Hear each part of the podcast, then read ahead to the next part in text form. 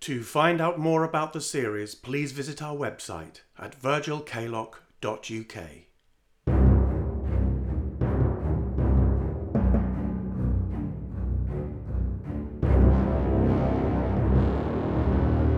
The Strange Tales of Virgil Kalok.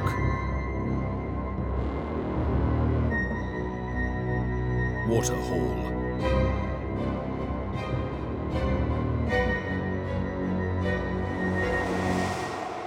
Chapter 3 We appreciate your misgivings, Mr. Weston, but we are decided. We'll spend the night at Waterhall. To our great surprise, Miss Blythe had been receptive to our enterprise and eager to help. She had insisted that we move our belongings to the school for the sake of convenience. Our landlord was not convinced. It's pure folly. She's as mad as a March hare. You forgot to mention that Miss Blythe lives there, Mr. Weston. Well, I didn't know the daft old bat was still alive. Thought she died off years ago. Uh, She seemed quite bright. More lonely than mad, I should say. I'd not stay one night in Stokes Wood, not one. Sickly place. We know about Kitty Cooper and Martha Gray and the terrible tragedy that occurred there. Then why in God's name would you want to go anywhere near the place? Mr. Weston, will you take us and our belongings back to Stokes Wood? I will not. Mr. Weston loaded our belongings onto the cart, and that afternoon we returned to Waterhall. You're as mad as she is.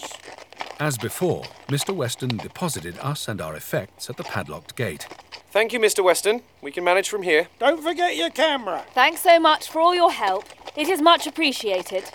It was apparent that Miss Blythe rarely, if ever, received visitors and had been starved of company. She clearly needed to talk, and there was no shortage of tea and ginger cake. Oh, no more, really. Thank you. You've been so kind. Well, I hope you will be comfortable here. I have made up your beds in the dormitories and I've laid out plenty of spare blankets should you be cold. There's no shortage of sheets and blankets. The daylight was fading, and Miss Blythe held a candle to light our way as we ascended the staircase to the third floor. The vandalism that had corrupted the school was less evident the higher we climbed. The furniture was more or less intact, and the walls untouched. It may surprise you to learn that the roof is quite sound and we have no leaks that I'm aware of. Excellent. I've left you plenty of candles. It'll soon be dark and you will certainly need them. That's most considerate. Thank you. Nonsense! It's a pleasure to have some children here after all this time. It brings the school to life. Now, I have put Dorothy in here. The dormitory room was large, cold, and draughty, with peeling paper and a plain wooden floor. It was empty, save for the twenty wire frame beds which stood in two lines against opposite walls. A single bed had been made up in the middle of a row. Though old and yellowing, the sheets and blankets seemed clean and dry, and were folded tight to the bed in the military style. And Mr. Kaylock, I've put you in the room across the hall. Now, what else do you need? Nothing at all. Thank you. You've been most kind. Thank you. Then I will leave you. Come down when you are rested, and we'll begin. Miss Blythe, we thought we might take a look in Hades. Would you allow us to set up the wireless there? In Hades? W- with your permission, of course. Well, you won't find anything down there. It sounds alarming, doesn't it? But Hades is just a fanciful name for a very dull cellar. When Kitty spoke, she told us she was in Hades. I don't see how that's possible.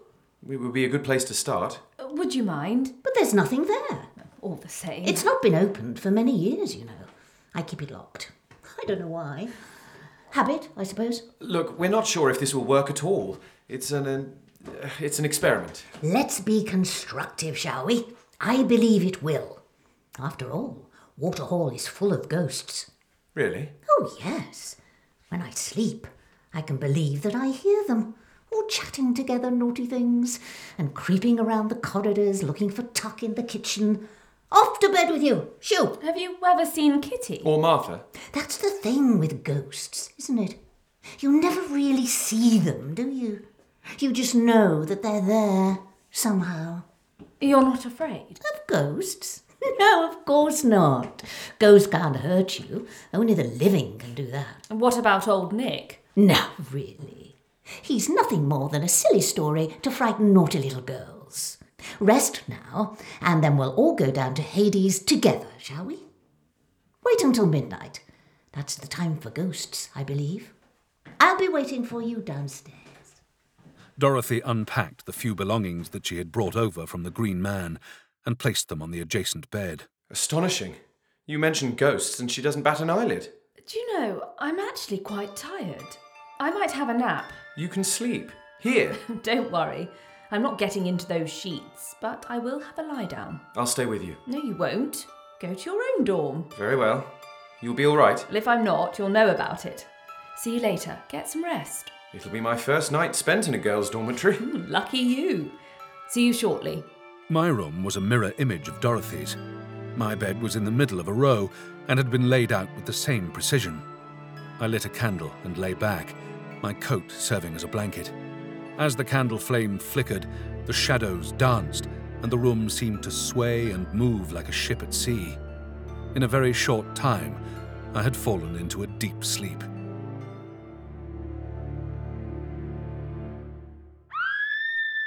I scrambled to my feet. The candle had gone out, and I stumbled about in total darkness. I found the door and burst into the dormitory across the hall. What is it? Oh my god.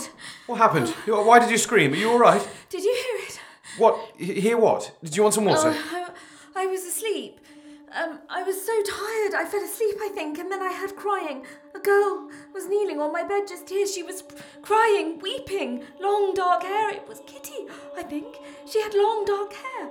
She took my hand, led me by the hand to the door. She, she wanted me to listen. It was faint, it was like the sound of someone opening and closing a pair of scissors, like faint, but coming closer, closer until it was right outside the door. There was a scream and, and a panic. The girls, all of the girls, are waking up from their beds, shouting and running and fighting to get away from the sound. It, it was old Nick. Old Nick and his scissors. He was coming for us. You had a dream. No, I woke up and and then What? and then I saw him. What? It was dark, but I saw him. He was here. What did you see exactly? I saw a little man. A wizened old man leaving the room, closing the door. I saw the scissors in his hand. He was here. I saw his thin, white hand holding the scissors. You dreamt It it. wasn't a dream. I didn't see anything. I'll take a look, all right? Stay there. There's nothing. I can't see anything. Perhaps what you saw. Forget it. There's nothing there. I said forget it. It was a nightmare. I can take a look around. Don't bother. What time is it? I raised my pocket watch to the candle. I can hardly believe it. It's midnight. We've been asleep for hours. Come on, bring the wireless. Are you sure? Absolutely. Let's get going. I collected the candles and the parcel and followed Dorothy down the wide staircase, the candlelight throwing long shadows which crouched and leapt around us. We should let Miss Blythe know, don't you think? The door to Miss Blythe's rooms was closed. All was quiet. Miss Blythe? Hello? Miss Blythe? Are you there? The kitchen was in darkness. The cups and saucers and cake had not been cleared away, but lay on the table where we had left them. The cat, which had been sleeping, stood up from its cushion, hissed, and ran off through a door at the back of the room. Miss Blythe? She's asleep. Hello? It's late. Let's not wake her. Very well. We'll find Hades on our own. It's this way, I think. We walked through the empty corridors in silence. It was so dark that the candlelight could only penetrate a small way ahead, and our shadows followed furtively behind us like flickering giants. This is just horrible. I hate it. We could leave. Call it a day. We could go back to the Green Man. And how would we get there? I wouldn't want to be lost in Stokes Wood in the middle of the night either. Dorothy gripped my arm. Wait, what, what was that? What? Did you hear it? I heard something. Miss Blythe? Is that you? Hello? Probably the cat. It's an old house. Come on, it's around here somewhere. We entered Classroom 7B and made our way through the tidy rows of desks to the little black door at the back. It was unlocked and had swung open, framing the darkness beyond. Darkness and the smell of earth. Dorothy thrust the candle through the doorway. A flight of wooden stairs led down and disappeared into the shadows. I'll go first. Give me the wireless. I'll pass it down to you. Once down the steps, we lit half a dozen candles to illuminate the space and banish the shadows to the corners and recesses. It was a square room, about 20 feet across. The ceiling was low, but I was able to stand. It may have been painted, but it was impossible to know what colour it had once been. One side of the room was lined with heavy shelves, laden with a jumbled miscellany of objects dusty jars and bottles, boxes of tools and trays of old cutlery, light fittings and doorstops, and all the disordered clutter that gets forgotten in places such as this. It's cold. All basements are much alike in that respect. Miss Blythe was right. It's just an old cellar. It's still not a nice place to leave a child alone, is it? Times have changed, thank God. What? It's nothing. It feels so sad. It's filthy. Right, give me a minute. I moved a jumble of music stands to reach a dusty table. I unpacked the wireless from its paper and string, connected the batteries, and turned it on. The valves began to glow, and the familiar hum filled the room. Miss Blythe will be disappointed. She wanted to see it. She wouldn't be able to get down those steps. She was just being polite. There, that's it. Ready. Say something. No, you go ahead. Really? Go on. Right. Um, here goes. Uh, Kitty, this is Virgil. I'm here at Waterhall. We are in Hades. We've come to find you. Hello, Catherine? Catherine Cooper? I don't know a great deal about you, but I know you are tall and clever, and that you have long black hair, and you have a friend called Martha. Something happened here. A long time ago, something dreadful. You reached out to us. Why, I don't know, but I think you want to be found, don't you? You are alone and you are frightened, and I would like to help you if I can. Nothing. Try again. My name is Virgil, and this is Dorothy. Hello? We continued for well over an hour, coaxing and pleading the shadows to speak back to us, but there was no reply. What are we doing? This is pointless. Even if she did speak to us again, there's precious little we can do for her. She's been alone and terrified for more than 20 years. We can try a while longer. Anyway, I'm not going back to that dormitory. Look, we made a mistake. I made a mistake. Perhaps we've read too much into this. There's nothing here. Shh. Oh my gosh, listen.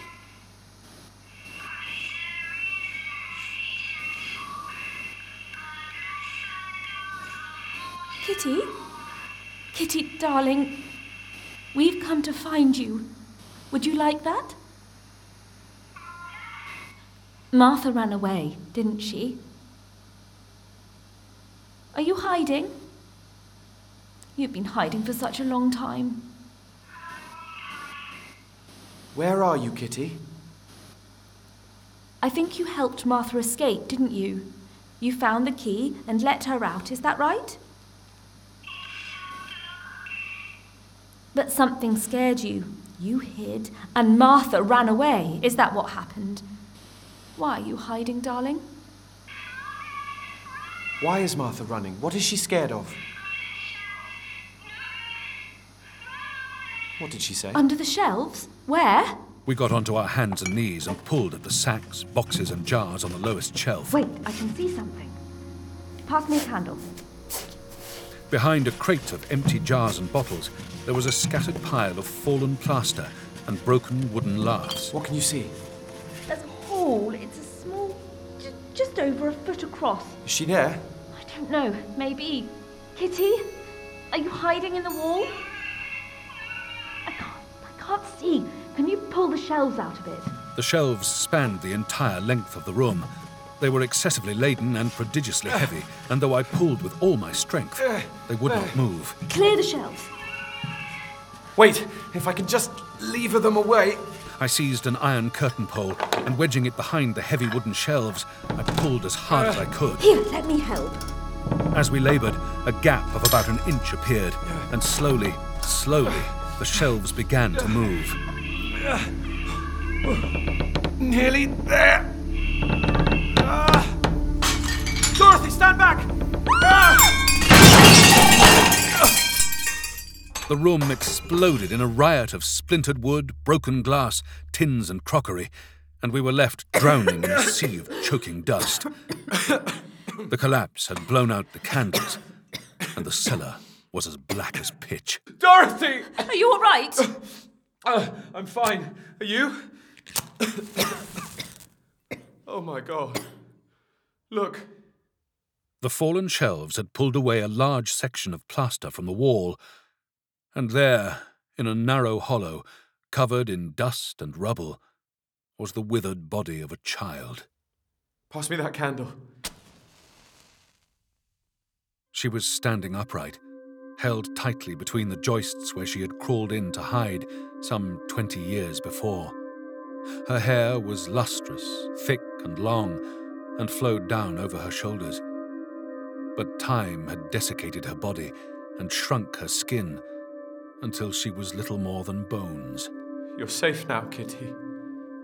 We found you. Her eyes were empty sockets, and her jaw hung open in a silent howl of loneliness and terror.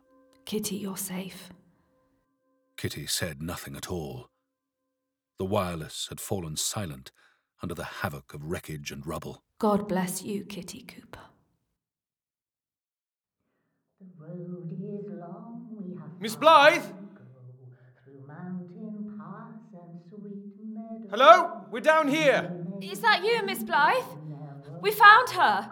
We found Kitty. Hello? Miss Blythe? Hello? We found her. She'd crawled inside the wall. She died down here, poor girl. Best place for her. Only the naughtiest girls go to Hades. What are you doing? I ran up the steps, but the door would not open. We had been locked in. Miss Blythe? Open this door. Auntie only opens the door for the nice children. But you've not been nice, have you? You've been wicked. You shall stay in Hades for correction. What are you talking about? Open the door. You break into my house. You trespass and defile my school. You lie to me. And where do we put the nasty little liars? Where? We put them in old Nick's cellar. Open this door now. Wickedness will be punished. Let us out. How dare you? Speak on your spoken to, young lady. It will not be tolerated. Waterhall is a good school, a respectable school. You're mad. There is no school. Let us out. But good heavens, who is this?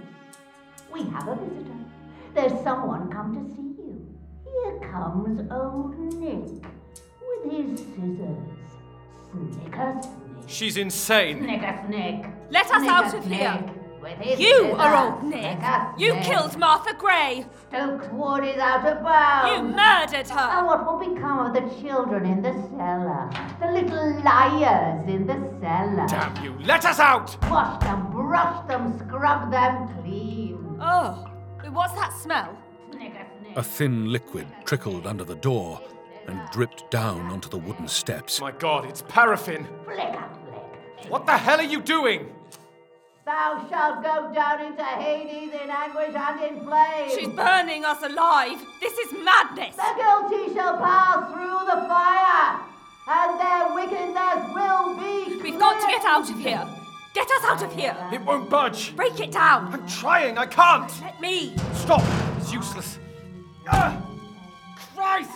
She's insane. We have to get out. There's no windows. No. We're going to die in here. The cold subterranean air mingled with the acrid smell of paraffin and smoke.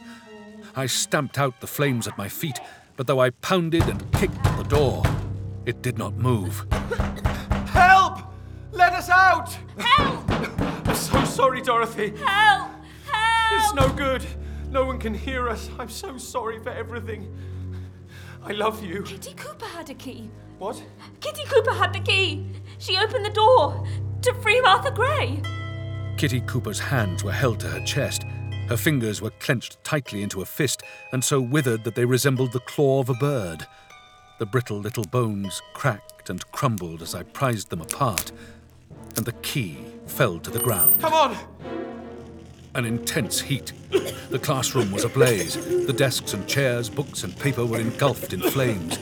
The noxious fumes stung our eyes and burned in our throats. She's burning the building. She's burning it all down. Take my hand. The corridor was thick with smoke and flame. Tongues of fire stretched out across the floor and up the walls. I can't see. Don't breathe the smoke. Stay low. This way. Take my hand. We need air. Snake up, snake. Where is she? Come on. This way. Where do you think you're going, young lady? Through the seething smoke, a figure took shape before us a goblin, a devil, contorted with rage and brandishing a large pair of scissors. Stay back! Who let you out? Kitty. Kitty Cooper let us out. Well, we'll see what old Nick says about that, Martha Gray. Snigger snig. Get away from me. I felt the blow as she lunged and passed me, the scissors flashing in her hand, Snigger snig. and then she disappeared into the enveloping smoke. Your arm. A dark stain was spreading across my arm and dripping to the floor. Here comes old Nick with his scissors. Snigger snig. This way. Quick. Where is she? Who cares? Virgil, come on. You can't hide from me. Run! Snigger snig. Snigger snig. Snigger snig. Snigger snig. Snigger snig. Snigger snig. Snigger snig. We burst out of the building into the cold night air and collapsed, coughing onto the grass. Waterhall was an inferno. The fire had taken hold and was rampaging through the building, forcing dense black smoke to erupt from the windows. Stokes Wood twisted and danced in the hellish glare and echoed with the sounds of collapsing timbers and exploding glass. Look. Miss Blythe stood at a large broken window on the first floor, washed in the black smoke which billowed around her and up into the night sky. She was quite still. Her body was straight and her arms relaxed at her sides. She tilted her head as if seeing us for the first time. The scissors dropped from her hand, and then she stepped back into the smoke and out of sight. I never again heard the voice of Kitty Cooper, and I do not know if, by our actions, we were able to bring her the peace that she so desperately craved. I do not know if she is free from fear or in eternal terror of the devil that holds her captive. I no longer listen to the wireless. A wireless is a door, a door to who knows where. But in these modern times, such things are hard to avoid. Shortly after these events, I was walking in London when I heard music playing. It was a familiar tune and popular at the time. The wireless had been placed on a table outside the shop to attract passers by.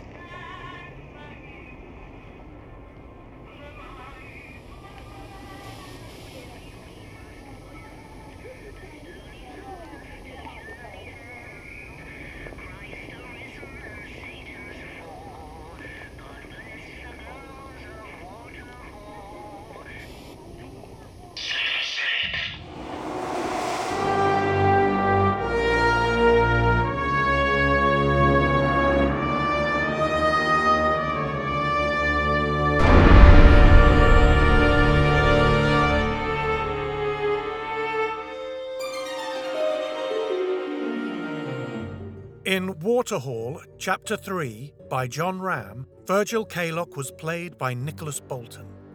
The young Kaylock, Daniel Fraser. Dorothy Bell, Ellie Turner. Miss Blythe, Maggie Olorenshaw. And Kitty Cooper was played by Jennifer English. The music was composed and performed by Neil Brand. The Strange Tales of Virgil Kaylock are produced by Richard Varman, Martin Malone, and John Ram, and are supported using lottery funding by the National Lottery through Arts Council England. It is a Kaylock production.